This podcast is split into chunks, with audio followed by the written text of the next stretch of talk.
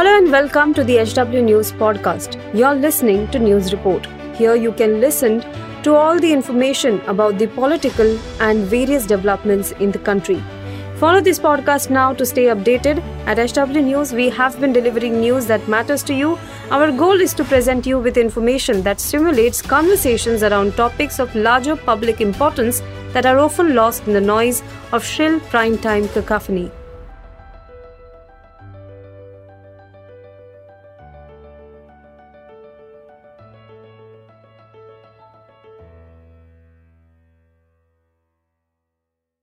UPI transaction करने वालों के लिए राहत की खबर सामने आई है। आज सुबह से ही इस बात की अटकलें लगाई जा रही थी कि यूपीआई पर ट्रांजैक्शन का चार्ज वसूला जाएगा, लेकिन एनपीसीआई ने नोटिस जारी कर इस बात का ऐलान कर दिया है कि किसी भी प्रकार का चार्ज नहीं वसूला जाएगा।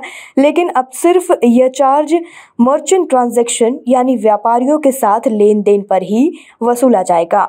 रिपोर्ट के मुताबिक, एनपीसीआई के सर्कुलर में दो हज़ार रुपये से अधिक के ट्रांजेक्शन पर ही यह इंटरचेंज फ़ीस वसूला जाएगा। यह फ़ीस आमतौर पर दो हज़ार रुपए से अधिक की राशि का कुल एक दशमलव एक फ़ीसदी होगा। गौरतलब है कि एनपीसीआई ने अलग अलग क्षेत्र के लिए अलग अलग इंटरचेंज फ़ीस तय की है।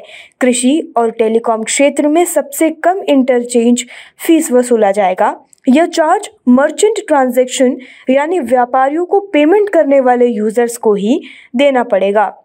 रिपोर्ट के मुताबिक एनपीसीआई के सर्कुलर में बताया गया है कि बैंक अकाउंट और पी पी वन वॉलेट के बीच पी टू पी और पी टू पी एम यानी पीयर टू पीयर मर्चेंट में किसी तरह का ट्रांजैक्शन पर कोई शुल्क नहीं देना होगा। यानी व्यक्ति से व्यक्ति और व्यापारी से व्यापारी को ट्रांजैक्शन में कोई भी शुल्क नहीं देना होगा। इस नए नियम को एक अप्रैल से लागू करने के बाद एनपीसीआई इसका समीक्षा 30 सितंबर 2023 से पहले करेगा।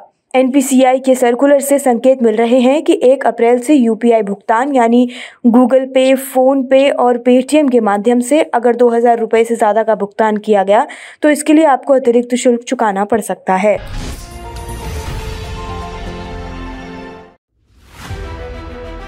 If you like this episode please rate us with 5 stars right now HW news podcasts are available on binge pods and all other audio platforms Also, don't miss to check out editorial with Sujit Nair from the House of HW News podcast and we are sure you will love it too.